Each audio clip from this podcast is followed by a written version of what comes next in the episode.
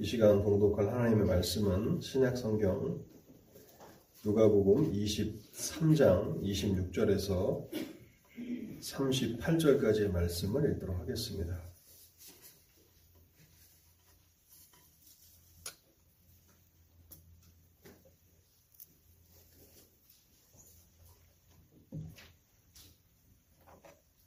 누가복음 23장 26절에서 38절까지를 읽겠습니다.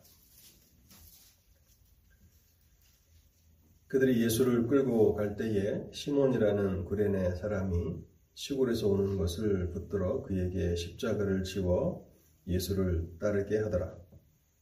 또 백성과 및 그를 위하여 가슴을 치며 슬피 우는 여자의 큰 무리가 따라오는지라. 예수께서 돌이켜 그들을 향하여 이르시되 예루살렘의 딸들아 나를 위하여 울지 말고 너희와 너희 자녀를 위하여 울라. 보라 날이 이르면 사람이 말하기를 잉태하지 못한 이와 해산하지 못한 배와 먹이지 못한 저지 복이 있다 하리라. 그때 사람이 산들을 대하여 우리 위에 무너지라 하며 작은 산들을 대하여 우리를 덮으라 하리라. 푸른 나무에도 이같이 하거든 마른 나무에는 어떻게 되리요 하시니라. 또 다른 두 행악자도 사형을 받게 되어 예수와 함께 끌려가니라. 해골이라 하는 곳에 이르러 거기서 예수를 십자가에 못 박고 두 행악자도 그렇게 하니 하나는 우편에 하나는 좌편에 있더라. 예, 예수께서 이르시되 아버지 저들을 사하여 주옵소서 자기들이 하는 것을 알지 못함이니이다 하시더라. 그들이 그의 옷을 나눠 제비 뽑을새 백성은 서서 구경하는데 관리들은 비웃어 이르되 저가 남을 구원하였으니 만일 하나님이 택하신 자 그리스도이면 자신도 구원할지어다 하고 군인들도 희롱하면서 나와 신포도주를 주며 이르되 내가 만일 유대인의 왕이면 내가 너를 구원하라 하더라. 그의 위에 이는 유대인의 왕이라 쓴 패가 있더라. 아멘. 하나님의 은혜를 구하면서 먼저 잠시 기도하겠습니다. 사랑과 자비와 긍휼이 풍성하신 하나님 아버지, 오늘도 저희에게 은혜를 베풀어 주시사 하나님을 예배하는 복된 자리로 저희를 이끌어 주시니 감사합니다. 하나님, 저희가 몸으로는 하나님을 예배하는 예배당에 와 있지만은 그러나 성령 하나님의 도우시는 역사가 없다면 이 시간에도 하나님께서 우리에게 허락하시는 말씀을 통해서 온전한 유익을 얻고 하나님을 예배하는 그 기쁨과 감격을 경험하지 못할 채 돌아갈까 합니다. 하나님, 저희를 불쌍히 여겨 주시옵소서 이 시간에도 성령을 통해서 저희들 가운데 역사하여 주실 때 저희의 마음을 살같이 부드럽게 하여 주옵소서.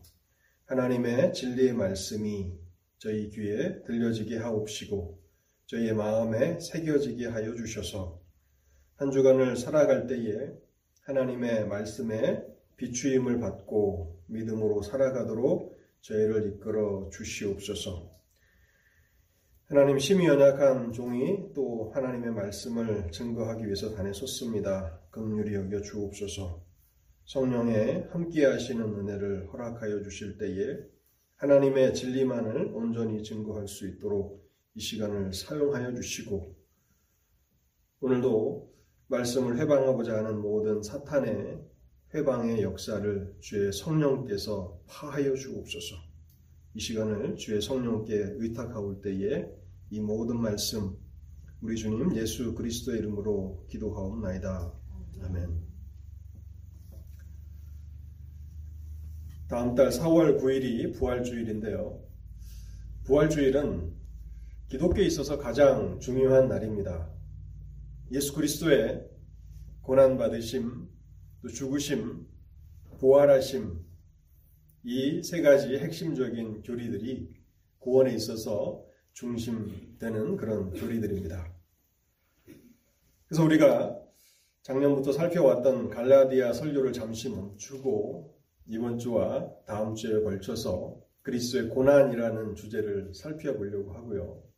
그리고 4월, 주, 4월 9일 부활주일에는 그리스도의 부활이 담고 있는 그 의미들을 여러분들과 함께 생각해 보고자 합니다. 오늘 우리가 읽은 누가복음 23장은요. 우리 주님께서 골고다 언덕을 오르시며 두 행악자들과 함께 십자가에 달리시는 장면을 묘사하고 있습니다. 이 기록 가운데 우리의 주목을 끄는 그 구절은 무엇인가 하면 십자가에 달리신 주님께서 십자가 위에서 남기신 그런 말씀입니다. 사복음서가 그리스도의 십자가에 대해서 증거하지만 우리 주님께서 십자가에서 남기신 그 말씀을 공통적으로 전하고 있는 것은 아닙니다. 그래서 예수 그리스도께서 십자가에서 남기신 그 가상 7원은 사복음서를 종합해야만 우리가 알 수 있게 되는데요. 주님께서 남기신 이 유언과 같은 이 말씀을 중심으로 해서 그리스도 십자가라는 제목으로 하나님의 진리를 오늘 여러분들과 함께 생각해 보고자 합니다. 십자가 처형은 로마 시대에 죄를 지은 사람 가운데서도 가장 극악한 죄인에게만 적용되던 사형 집행 방법이었습니다. 이 십자가형은 너무나 잔인한 것이어서 지배 민족이었던 로마인들에게는 적용되지 않았다고 합니다. 십자가형의 잔인함은 거기에 매달린 죄수가 금방 죽지 않는다는 데 있습니다. 십자가에 매달린 죄수는 기력이 남아있는 한 죽는 그 순간까지 모든 육체적인 고통을 다 받아야 하는 정말 끔찍한 사형 제도가 바로 십자가형이었습니다. 십자가에 달리면 몸에서는 피와 수분이 계속 빠져나가게 됩니다. 그리고 그 다음에 찾아오는 신체적인 현상은 머리가 터질 것 같은 두통이라고 합니다. 손과 발에 막, 손과 발에 박힌 못에 온 체중이 실려서 손발에 상처가 찢어지면서 이루 말할 수 없는 극심한 고통을 느끼게 되지만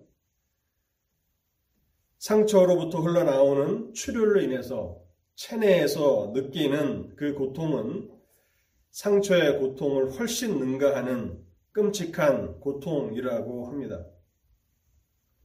그래서 십자가에 달린 죄수들은 십자가형을 받는 동안에 고통으로 인해서 혼절하게 되고 또 다시 깨어나다가 혼절하고를 반복하면서 서서히 서서히 죽음을 맞이하였다고 합니다. 23절에 보면 이에 예수께서 가라사대라고 말씀하고 있습니다. 이에 예수께서 가라사대. 여기 이에라고 하는 단어는 그때에라고 하는 의미를 담고 있습니다. 그때에. 우리 주님 예수께서 십자가에 달려서 극심한 고통을 받으실 때라는 그런 의미입니다. 죽음을 넘나드는 것 같은 지옥의 고통의 한 복판 가운데서 우리 주님께서 마침내 입을 여시며 말씀하십니다. 이에 예수께서 가라사대. 근데 우리를 놀라게 하는 사실은 무엇인가 하면 주님께서 십자가에서 달려서 첫 번째로 하신 말씀은 하나님 아버지께 드린 기도였다라고 하는 사실입니다. 이에 예수께서 이르시되 아버지 저들을 사하여 주옵소서 자기들이 하는 것을 알지 못함이니이다.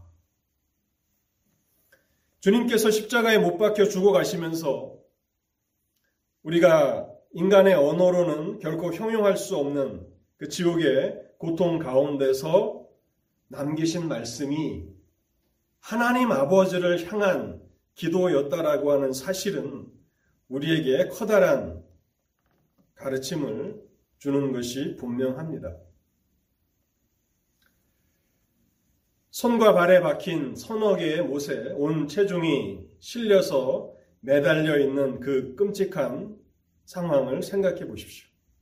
인간이 어찌 그 고통을 감당이나 할 수 있습니까? 여러분, 종종 너무 고통을 당하게 될 때에, 너무 그 고통이 클 때는 비명조차도 지르지 못하는 것을 우리가 경험하지 않습니까? 너무 아프고 그 고통이 우리의 온몸을 감싸게 되면 아프다고 비명조차도 지를 수 없는 것이 우리 인간의 몸입니다. 근데 주님께서는 그런 극한의 상황 가운데서도 하나님 아버지를 향하여서 입을 여시며 기도하고 계시다라고 성경은 증거하고 있습니다. 주님께서는 어떻게 이러한 극한의 상황 가운데서도 기도를 하실 수 있는 것입니까? 이 결정적인 고통의 순간에도 주님께서 기도하실 수 있었다라고 하는 것은 주님의 삶이, 주님의 그 평생의 그 삶이 하나님 앞에 기도하는 삶이셨다는 사실을 증거하는 것입니다. 그 모든 삶이 기도로 채워졌기 때문에 결국 고통 가운데서도 비명이 아니라 하나님 앞에 기도로 간구하실 수 있는 것입니다. 우리가 차를 마실 때 보면 뜨거운 물에 티백을 넣지 않습니까? 그러면 금방 그 뜨거운 물에 차가 우러져 나옵니다. 찬물에 넣으면 티백이 잘 우러나지 않지만 뜨거운 물에 들어가면 금방 그 티백에 있는 차가 깊이 우러나는데 환란과 위기의 순간이 바로 인간의 참 본성을 드러내는 그런 시간입니다. 그래서 우리가 고난과 환란을 당하게 되면 우리가 정말 누구인가가 적나라하게 드러나게 되는 것입니다. 환란과 위기의 때에 기도한다는 것은 평소에 그 사람의 신앙이 진실한 신앙이었다는 것이고 평소에 쉬지 않고 기도하는 삶을 힘쓰는 삶이었다는 것을 그렇게 증거하는 증거가 되는 것이죠. 여러분 군인들이 전시 상황을, 상황을 염두에 두고 끊임없이 훈련하지 않습니까? 미군의 그 강한 군대는 사실 실전을 염두에 두는 평소의 훈련이라고 할 수 있을 것입니다. 정말 전시 상황과 동일한 그런 환경을 만들어 놓고 반복하고 반복하고 끊임없는 훈련을 해야만 막상 전쟁의 때에 그 군인에게 주어진 임무를 제대로 수행할 수 있게 되는 것이죠. 저도 오래전 30대 초반에 한국에서 신학대학원에서 목회학 석사 과정을 공부할 때에 교수님들이 강조하시던 것이 바로 영적인 순발력이었습니다. 도서관에 가서 공부를 하던 또 잠시 틈을 내서 운동장에서 운동을 하던 일상의 어떠한 일들을 감당하든지 간에 바로 그 자리에서 무릎을 꿇고 엎드리면 깊은 기도를 할 수 있는 사람들이 되어야 한국 교회를 이끌어 갈 수 있는 한국 교회를 또 섬겨 나갈 수 있는 목사 후보생이라고 할 수 있을 것이다. 그것이 교수님들이 강조하고 또 강조했던 것입니다. 무엇을 하든지 간에 밥을 먹든지 아니면 공부하든지 뭐 농구를 하든지 족구를 하든지 무엇을 하든지 간에 그 자리에 엎드러지면 하나님 앞에 마음을 쏟아놓고 기도할 수 있는 그러한 영적인 사람들이 되어라 하는 것이 교수님들이 가르쳤던 중요한 가르침 가운데 하나였습니다. 여러분, 우리의 삶은 어떻습니까? 오늘 우리의 삶은 어떠한 일들로 채워지고 있습니까? 삶이 너무 바쁘다고, 너무 시간이 없다고 늘 기도하는 것은 항상 뒷전으로 밀어놓고 살아가는 삶은 아닙니까? 기도를 게을리하며 살아가는 삶이 얼마나 잘못된 삶인가를 우리는 십자가 위에서조차도 기도하시는 주님을 통해서 배우게 됩니다. 우리의 삶에 결정적인 위기가 찾아올 때에 우리가 당황하지 않고 두려움에 휩싸이지 않고 기도로 그 순간을 잘 맞이할 수 있기 위해서 우리는 평소에 하나님 앞에 깊고 은밀한 기도를 드리기를 힘쓰는 삶을 살아야 한다는 것입니다. 십자가 위에서 기도하시는 주님의 모습을 바라보십시오. 주님이 그 위에서도 십자가 위에서도 입을 열어서 한마디도 할 수 없을 것 같은 그 끔찍한 고통 속에서도 하나님 아버지를 향하여서 입을 벌리시며 기도하시는 주님의 모습을 통해서 우리의 나태하고 게으른 기도의 삶을 반성하고 돌아보아야 할 것입니다. 이에 예수께서 이르시되 아버지 저들을 사하여 주옵소서. 주님께서 첫 마디로 언급하신 그 대상은 아버지였습니다. 하나님 아버지. 아버지여. 죽음의 고통 속에서 우리 주님께서는 하나님 아버지를 찾습니다. 아버지요. 여러분, 우리가 평소에 가장 자주 또 친밀하게 찾는 대상은 누구입니까? 하나님 아버지이십니까? 주님은 항상 언제나 하나님 아버지와의 친밀한 관계를 누리며 살아오셨습니다. 여러분, 우리는 주님의 삶을 통해서 많은 영적인 교훈들을 배우는데요. 우리가 어떻게 우리의 남은 인생을 살아야 하는가를 진실로 배울 수 있는 것은 주님의 모범을 통해서인 것입니다. 우리는 누구나 확실한 삶의 평강과 기쁨을 누리며 살아가기를 원합니다. 잠시 우리가 기뻐하다가 그 평강을 또 기쁨을 빼앗기는 것이 아니라 항상 확실한 평강과 기쁨을 누리기를 원합니다. 그 삶의 비결이 어디 있습니까? 그것은 하나님 아버지와의 친밀함 가운데서 찾아온다라고 하는 것을 우리는 알게 됩니다. 아버지여, 저들을 사하여 주옵소서. 아버지여, 저들을 사하여 주옵소서. 주님이 드린 이 기도는 한마디로 말한다면 죄의 용서함을 위한 기도였습니다. 우리가 주님께서 십자가에서 기도를 드리신다 했을 때 어떤 기도를 드리셨을까라고 추측해 본다면 이 사실을 우리가 알지 못한 상태에서 추측해 본다면 아마 다른 기도를 하셨을 것이라고 생각할 수 있을 것입니다. 주님도 우리와 동일한 죄가 없으신 그런 차이가 있지만 우리와 동일한 연약한 몸을 가지고 계시기 때문에 십자가에서 그 끔찍한 고통을 이겨내실 수 있도록 하나님 앞에 능력을 힘을 부어주시기를 위해서 간절히 간구하지 않으셨겠습니까? 여러분 우리가 고통 가운데 있을 때 하는 기도가 그것이 아닙니까? 하나님 저를 이 고통에서 꺼내 주십시오. 하나님 살려 주십시오.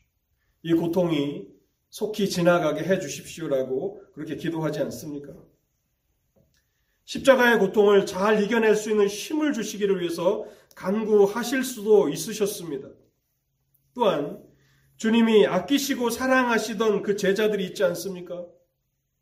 주님이 십자가를 지시려 하실 때에 두려움으로 달아났던 제자들을 생각하시면서 하나님 아버지 앞에 그들의 믿음과 또 그들의 화합을 위해서 그들의 어떤 평안을 위해서 기도하실 수도 있으셨을 것입니다.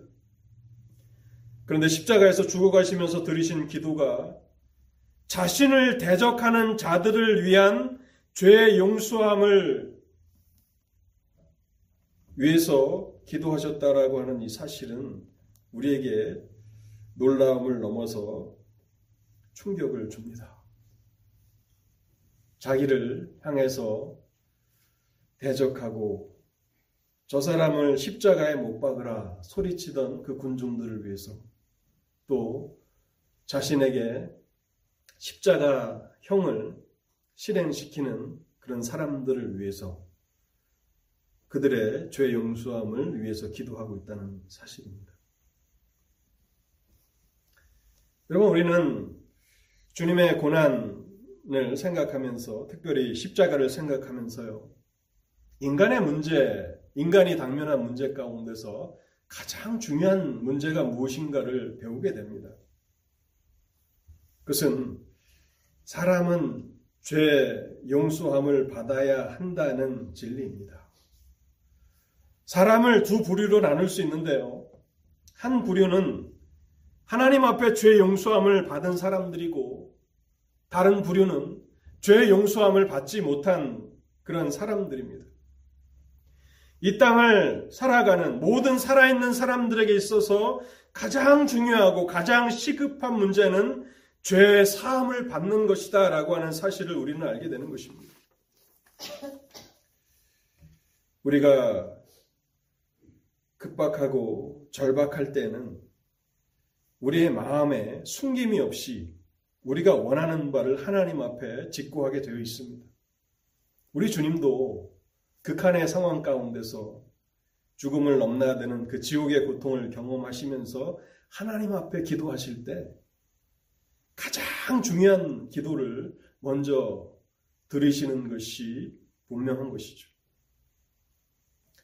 이 사람들이 주님을 십자가에 못 박으라고 소리치는 이 사람들이 하나님 앞에 죄의 용서함을 받지 못한다면 이 사람들의 영원한 그 운명이 어떻게 될 것인가를 너무나도 잘 아셨던 주님께서 저들을 사하여 주옵소서. 저들을 용서하여 주옵소서라고 기도를 드리고 계시는 것입니다. 여러분, 사람들이 이 땅에서 아무리 화려하고 또 많은 사람들이 부러워하는 위치에서 그렇게 화려한 삶을 살아간다 할지라도 그 사람이 죄의 용서함을 받지 못했다고 할 것 같으면 그 인생은 비참한 인생일 뿐인 것입니다. 사랑하는 성도 여러분, 여러분들은 죄 용서함을 받으셨습니까? 여러분 이 사실에 있어서 여러분의 마음은 확신을 가지고 계십니까? 죄 용서함을 받았기 때문에 그 기쁨과 감격이 여러분 가운데 있으십니까? 오늘 주님의 십자가 앞에서 우리 자신을 살펴보아야 합니다. 나는 하나님 앞에 진실로 죄 용서함을 받은 사람인가? 내가 죄 용서함을 받았다면 그 용서함을 받은 감격과 기쁨이 여전히 내 마음에 생생하게 있는가? 이것을 점검하는 것이 우리에게 가장 시급하고 중요한 문제임을 우리는 배우게 됩니다. 그러면 시편 32편에 보시면요. 다윗이 죄 용서함의 이 축복이 얼마나 큰 것인지를 잘 시적으로 쓰고 있는데요. 시편 32편 몇 절을 몇 구절을 제가 한번 읽어 보겠습니다.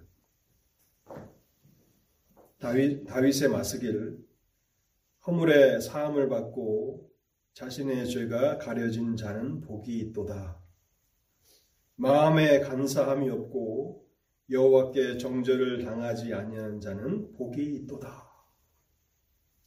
정말 복되다고 다윗이 시편 32편에서 말하고 있는 것입니다. 정말 자신이 하나님 앞에서 주 예수 그리스도의 보배로운 피로 죄의 용서함을 받았다라고 하는 이 사실을 확신하는 사람들이 복이 있다는 것입니다. 만약 그렇지 못하다면 그 인생은 육체뿐이고 그 인생은 죽음 이후에 영원한 멸망밖에는 남아있지 않는 바람에 날리는 겨와 같은 그런 허망한 인생인 것을 우리는 알게 됩니다. 이 말씀은, 이 기도는 왜 우리 주님께서 이 땅에 오셨는지를 잘 설명해 주는 말씀이기도 합니다. 왜 하나님의 아들 예수 그리스도께서 하늘 영광의 보좌를 버리시고 이 낮고 천한 땅에 오셨습니까? 왜 베들레헴의 어린아이로 태어나신 것입니까? 왜 죄 없으신 우리 주님께서 지금 흉악한 행악자들과 함께 갈보리 십자가에 달려서 고난을 당하고 계시는 것입니까? 그 이유는 한 가지입니다. 모든 죄인들이 하나님 앞에 영원한 죄 사함을 받을 수 있는 길을 여시기 위해서 그렇게 하신 것입니다. 주님이 오신 목적도 죄인들로 하여금 죄 용서함을 받게 하시기 위한 것입니다. 주님께서 십자가에 달리셔서 행악자들과 함께 그 끔찍한 고통을 감당하시는 것도 영원한 죄사함을 위한 그 길을 여시기 위한 것이라고 분명히 성경은 증거하고 있습니다. 이사야 53장 5절과 6절 말씀을 읽어보겠습니다. 그가 찔림은 우리의 허물을 인함이요 그가 상함은 우리의 죄악 때문이라. 그가 징계를 받음으로 우리는 평화를 누리고 그가 채찍에 맞음으로 우리는 나음을 받았도다. 우리는 다 양 같아서 그릇 행하여 각기 제 길로 갔거늘 여호와께서는 우리 모두의 죄악을 그에게 담당시키셨도다. 여러분 우리가 고난 주간 또 부활주의를 앞에 둔 시점에서 예수 그리스도의 십자가를 깊이 생각해 보아야 합니다. 예수 그리스도의 십자가를 깊이 생각할 때에 하나님의 그 사랑이 얼마나 큰 것인지를 진실로 깨닫게 됩니다. 우리는 고난에 대해서 깊이 묵상하지 않게 되면 그 부활의 기쁨이 무엇인가를 알지 못하게 되는데요. 사도 요한이 하나님의 사랑에 대해서 증거하면서 요한일서 4장 9절 이하 10절에 이렇게 쓰고 있습니다. 하나님의 사랑이 우리에게 이렇게 나타난 바 되었으니 하나님이 자기의 독생자를 보내심은 저로 말미암아 우리를 살리려 하심이라. 사랑은 여기 있으니 우리가 하나님을 사랑한 것이 아니요 오직 하나님이 우리를 사랑하사 우리 죄를 위하여 화목제로 그 아들을 보내셨습니다. 하나님의 사랑의 깊이를 우리가 어떻게 측량할 수 있습니까? 그것은 그리스도의 고난의 깊이를 우리가 먼저 알아야 합니다. 우리 죄에 대한 율법의 저주를 그 아들로 하여금 그 독생자로 하여금 대신 감당하게 만드시기까지 하나님이 우리를 사랑하셨다고 요한은 쓰고 있는 것입니다. 그것이 하나님이 우리 한 사람 한 사람을 위해서 품으신 사랑의 깊이인 것입니다. 십자가를 우리가 분명히 바라볼 때 거기에는 하나님의 공의가 나타납니다. 그리고 하나님의 사랑이 나타납니다. 십자가는 사랑과 공의가 동시에 만족되는 그러한 현장입니다. 하나님의 공의라고 하는 것은 율법을 범한 죄인들이 하나님의 율법에 따라서 정죄와 심판을 받는다라고 하는 사실을 우리가 발견합니다. 하나님은 공의로우신 하나님이십니다.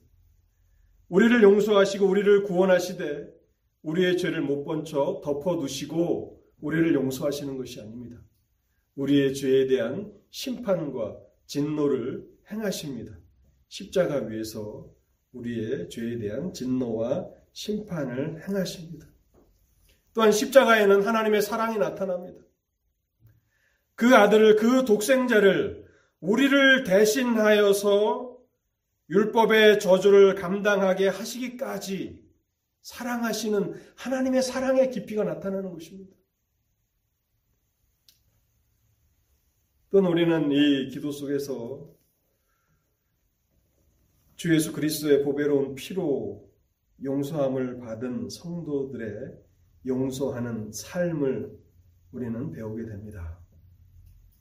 우리가 십자가를 통해서 하나님 앞에 죄 용서함을 받은 사람이라면 끊임없이 다른 사람을 용서하는 그 삶을 통해서 남은 삶을 살아야 한다는 것입니다. 왜 우리가 다른 사람들을 용서하는 삶을 살아야 합니까?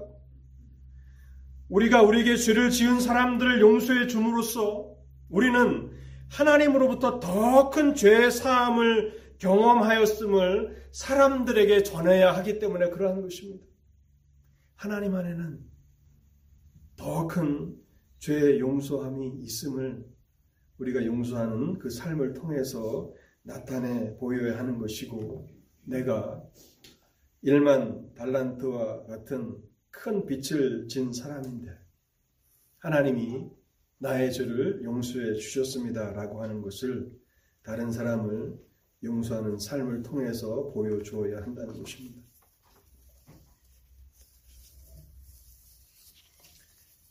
주님의 기도 앞에서 우리가 마지막으로 그 던져야 하는 그 질문이 있는데요. 누가 죄 용서함을 받을 수 있는 자격이 있는가 하는 것입니다.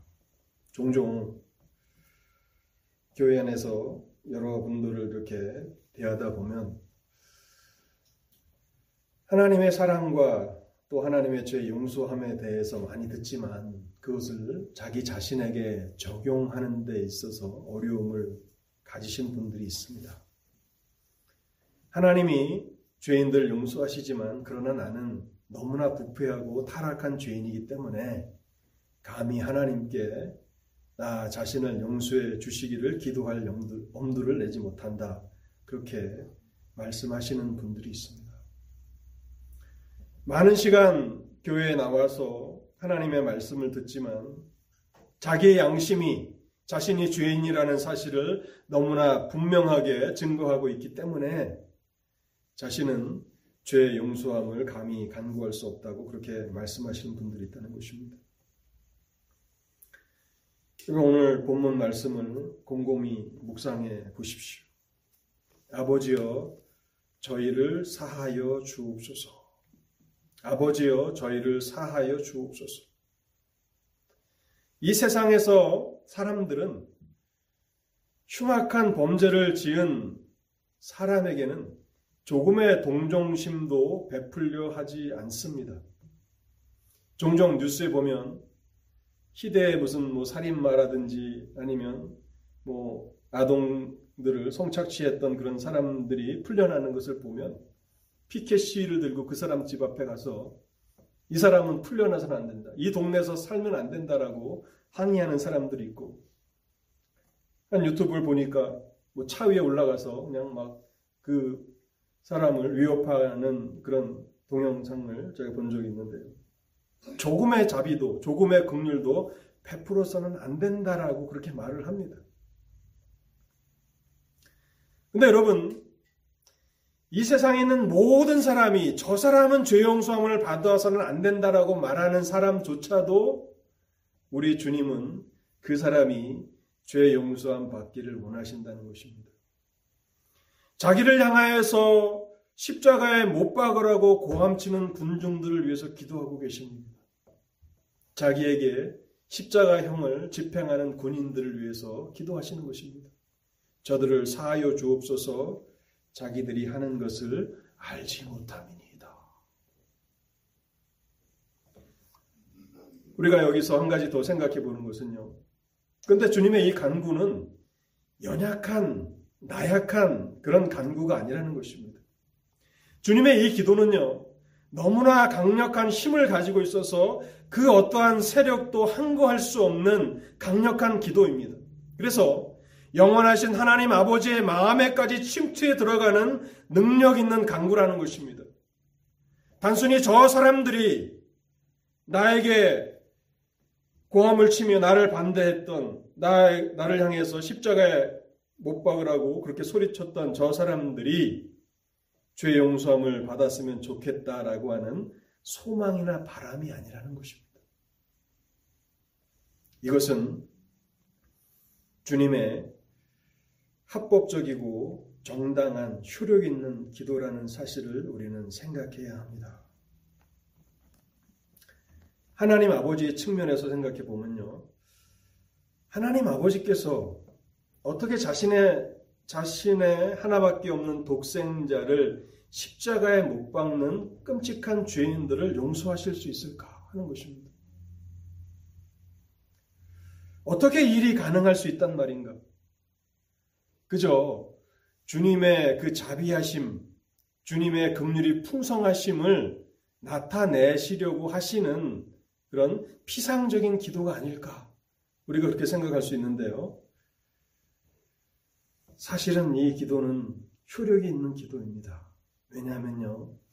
지금 사랑하시는 하나님의 아들께서 절망적인 죄인들의 대표로서 그들이 서야 할 하나님의 진노와 심판의 자리에 서셔서 죄의 형벌을 받고 계시기 때문에 그러한 것입니다.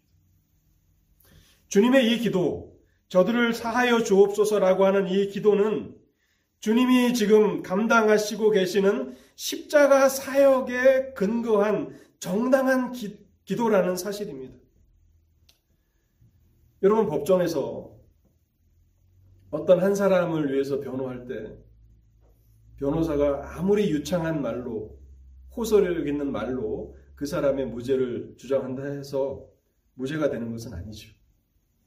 투박하고 말솜씨가 없는 변호사라 할지라도 명백한 증거를 가지고 와서 이 사람은 무죄입니다라고 그렇게 주장한다면 정당한 판사는 그 증거에 따라서 그 사람을 무죄라고 선고할 것입니다. 가장 중요한 것은 그 사람이 어떠한 증거를 제시하느냐 하는 것입니다.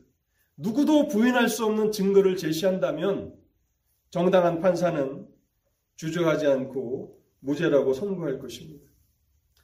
주님의 이 기도가 효력이 있는 기도이고 정당하고 합법적인 기도라고 하는 사실은 지금 주님 자신이 죄인들을 대신하셔서 그들이 서야 하는 하나님의 진노와 심판의 자리에서 죄의 형벌을 받고 계시기 때문에 그러한 것입니다.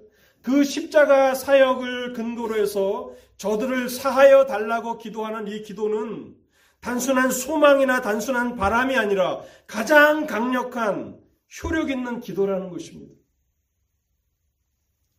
우리가 갈라디아서를 생각하면서 갈라디아서 3장 13절에서 이 말씀을 생각해 보지 않았습니까?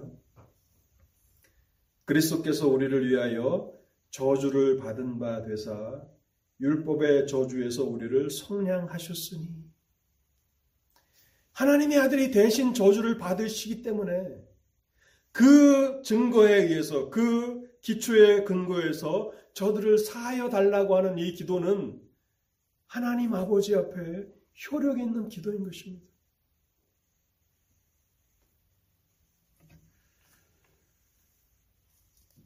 그래서 하나님이 나를 받아주실까? 내가 하나님 앞에 감히 죄 용서함을 간구할 자격이 있을까라고 고민하신다면 요한복음 6장 37절 말씀을 보시기 바랍니다. 요한복음 6장 37절에 보시면요.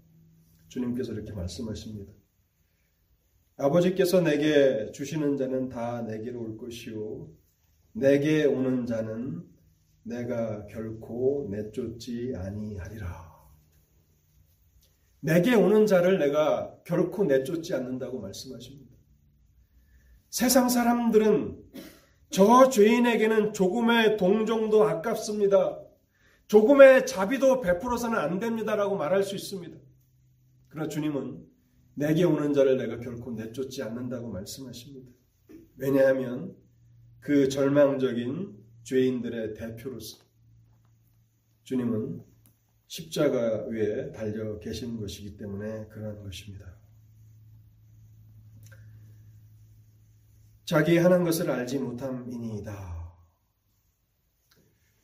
주님을 향해서 십자가에 못 박으라고 외쳤던 그 군중들은 그분이 자신들이 소리를 치며 저 사람은 십자가에 못 박혀야 한다라고 그렇게 주장했던 그분이 자신들의 구원을 위해서 하나님 아버지께서 보내신 인류의 구원자이심을 알지 못했습니다. 만일 그들이 십자가에 못 박히신 주님이 영광의 주님이시라고 하는 사실을 알았다면 그분이 무죄하시고 의로우신 하나님의 아들이심을 알았다면 그들은 그러한 일을 결코 하려고 하지 않았을 것입니다. 이런 차원에서 본다면 이 세상의 고통의 원인이 하나님에 대한 무지라고 하는 사실을 알게 됩니다. 왜 수많은 사람들이 여전히 복음을 거절하면서 기독교에 반하는 삶을 살아가면서 그것이 삶을 잘 살아가는 것이라고 그렇게 착각하면서 살아가고 있는 것입니까? 하나님에 대한 무지입니다. 주님이 누구이신지를 알지 못하는 것이죠. 이 일이 사도행전에 보면 어떻게 전개되는지를 우리가 조금 더 알 수 있는데요. 오순절 날 사도 베드로가 유대인들에게 설교를 합니다. 베드로의 설교를 들은 3천 명의 사람들은 마음의 찔림을 받았습니다. 무엇에 대한 찔림입니까? 그전에는 나사렛 예수가 누구이신지를 전혀 알지 못했다는 것입니다. 그를 알지 못했고, 그를 조롱했고, 그를 모욕했고, 그를 핍박했습니다.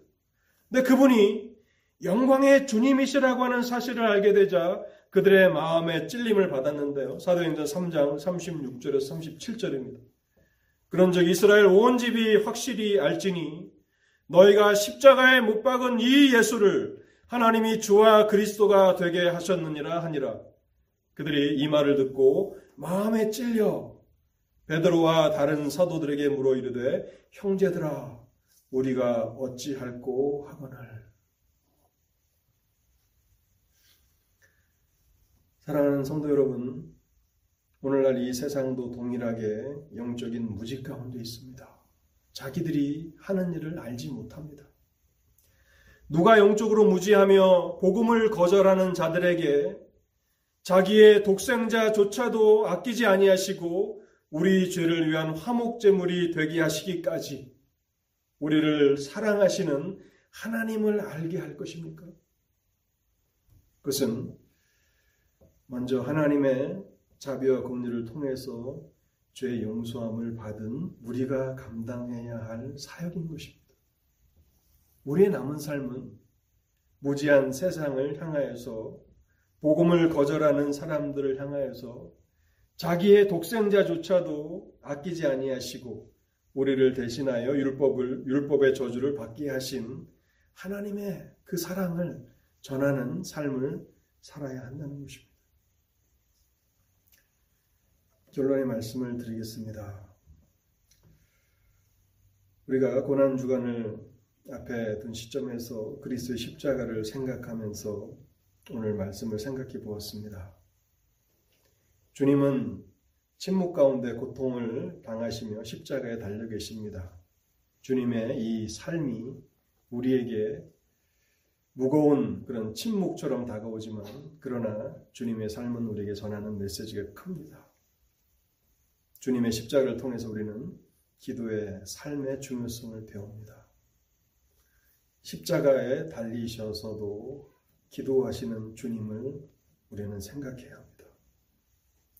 우리가 아름다운 종말을 맞기를 원한다면 우리는 기도하기를 게을리 해서는 안 됩니다. 아프리카 선교의 아버지라고 불리는 데이빗 리빙스톤이라는 선교사가 있습니다. 그 선교사의 그 삶의 종말은 참 아름답습니다. 그는 매일 아침 무릎을 꿇고 하나님 앞에 기도하는 그런 경건한 습관을 가지고 있었는데요. 그가 죽던 날도 그와 함께 일하던 그 사람들이 지금 선교사님이 기도하고 계시나 보다라고 생각했는데 그의 마지막 죽음의 모습이 기도하는 자세였다라고 이렇게 알려져 있습니다. 여러분, 우리도 그런 아름다운 종말을 맞이하기를 원하지 않습니까? 우리의 마지막 유언이 하나님 앞에 기도로 그렇게 남겨진다면 그 삶이 얼마나 아름다운 삶입니까? 우리의 기도의 삶을 돌아보면서 하나님 우리의 남은 삶을 기도하며 살아가게 하옵소서 그렇게 간구하며 그리스도의 십자가를 바라보아야 할 것입니다. 또는 우리가 그리스도의 십자가를 바라보면서 깨닫는 것은요. 죄 용서함의 중요성입니다. 그리고 죄 용서함으로 인한 감격과 기쁨입니다. 오늘날 우리 교회, 이 시대의 교회에서 이러한 감격들이 많이 사라지지는 않았습니까? 우리 주님께서 십자가를 지시면서 하나님의 백성들에게 주시기를 원하시는 가장 값진 선물이 있습니다. 모든 하나님의 백성들에게 주시기를 원하시는 가장 귀한 선물이 있는데 그 선물은 죄의 용서함이라는 것입니다. 그런데 하나님 앞에 나와서 기도하는 많은 성도들의 그 기도의 제목들을 보면 누군가의 죄 용서함을 위해서 기도하는 그 기도들은 참 적지 않습니까? 자녀들을 위해서 기도할 때도 하나님 자녀들이 잘 성공해서 좋은 대학 가고 좋은 직장 얻고 좋은 그런 배우자들을 얻기를 원합니다라고 기도를 하지만 정작 주님께서 십자가에 달리신 주님께서 가장 값진 선물이라고 말씀하시는 죄 용서함에 대해서는 거의 간구하고 있지 않다는 것입니다. 하나님 앞에 하나님 왜 저는 건강한 몸을 주시지 않았습니까? 왜 저에게는 탁월한 지력을 주시지 않았습니까? 왜 저에게는 많은 재물을 주시지 않았습니까? 성공을 주시지 않았습니까? 라고 불평하고 불만할 수 있습니다. 그런데 여러분 그것이 주님이 우리에게 주시고자 하시는 최고의 선물은 아니라는 것입니다. 주님이 우리에게 주시려고 하는 가장 값진 선물은 죄 용서함의 선물입니다. 우리가 이것을 받았다면 우리는 평생 감격해하며 기뻐해야 할 원인이 있는 사람들인 것입니다. 죄 용서함의 중요성을 깨달으시고 하나님 앞에 내가 이 은혜를 받았는가 그리고 여전히 그 감격이 살아있는가를 돌아보실 수 있기를 바랍니다. 또한 주님은 자신을 향하여서 대적하는 자들을 용서하는 기도를 들으십니다. 우리가 그리스도 안에서 다른 형제와 자매들을 또 우리에게 잘못을 범한 사람들을 너그러이 용서하는 삶을 통해서 우리가 하나님 아버지로부터 더 큰 용서를 받은 사람임을 증거하는 그런 삶을 살아야 할 것입니다. 오늘 하나님께서 십자가에 담긴 주님의 십자가에 담긴 이 진리들을 우리의 마음판에 깊이 새겨 주시기를 바랍니다. 같이 기도하시겠습니다.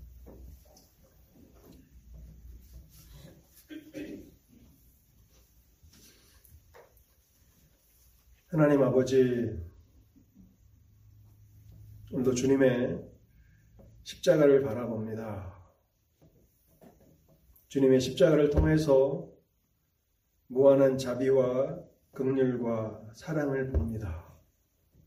또한 십자가를 통해서 하나님의 거룩하심과 공의를 바라봅니다. 그리고 하나님의 지혜를 발견합니다. 하나님 아버지, 우리가 날마다의 삶을 십자가를 바라보며 살아야 하겠지만, 특별히 1년 중 이제 고난주간과 부활주의를 앞둔 이 시점에서 하나님 우리의 시선이 십자가에 고정되게 하여 주옵소서. 그리고 주님의 십자가를 통해서 배우게 하옵소서. 기도의 삶을 배우게 하옵소서. 죄 용서함에 이 감격과 기쁨을 누리며 살아가는 중요성을 배우게 하옵소서. 또한 주님이 누구이신지를 알지 못하는 이 무지 가운데 있는 이 세상 가운데 다른 사람을 용서하는 삶을 통해서 우리가 하나님 앞에 어떠한 죄 용서함을 받은 사람들인지를 증거하는 그런 삶을 살도록 하나님 자비를 베풀어 주옵소서. 오늘도 연약한 종은 하나님의 진리를 온전히 다 증거하지는 못했습니다. 하나님, 주의 성령께서 일하여 주옵소서. 오늘도 기록된 말씀을 사랑하는 성도들에게 풀어 주실 때에 십자가에 담긴 그 풍성한 은혜와 사랑이 경험되게 하시고 그래서 하나님의 그 은혜로 감격해 하며 기뻐하는 온전한 믿음의 사람들이 되게 하여 주옵소서. 하나님, 이 한 주간도 우리의 삶을 인도하여 주시되 그리스도의 십자가를 바라보며 우리 또한 자기 십자가를 지고 주님을 따라가는 복된 한 주간이 되도록 오늘도 말씀을 사용하여 주옵소서. 이 모든 말씀 우리 주님 예수 그리스도의 이름으로 기도하옵나이다. 아멘.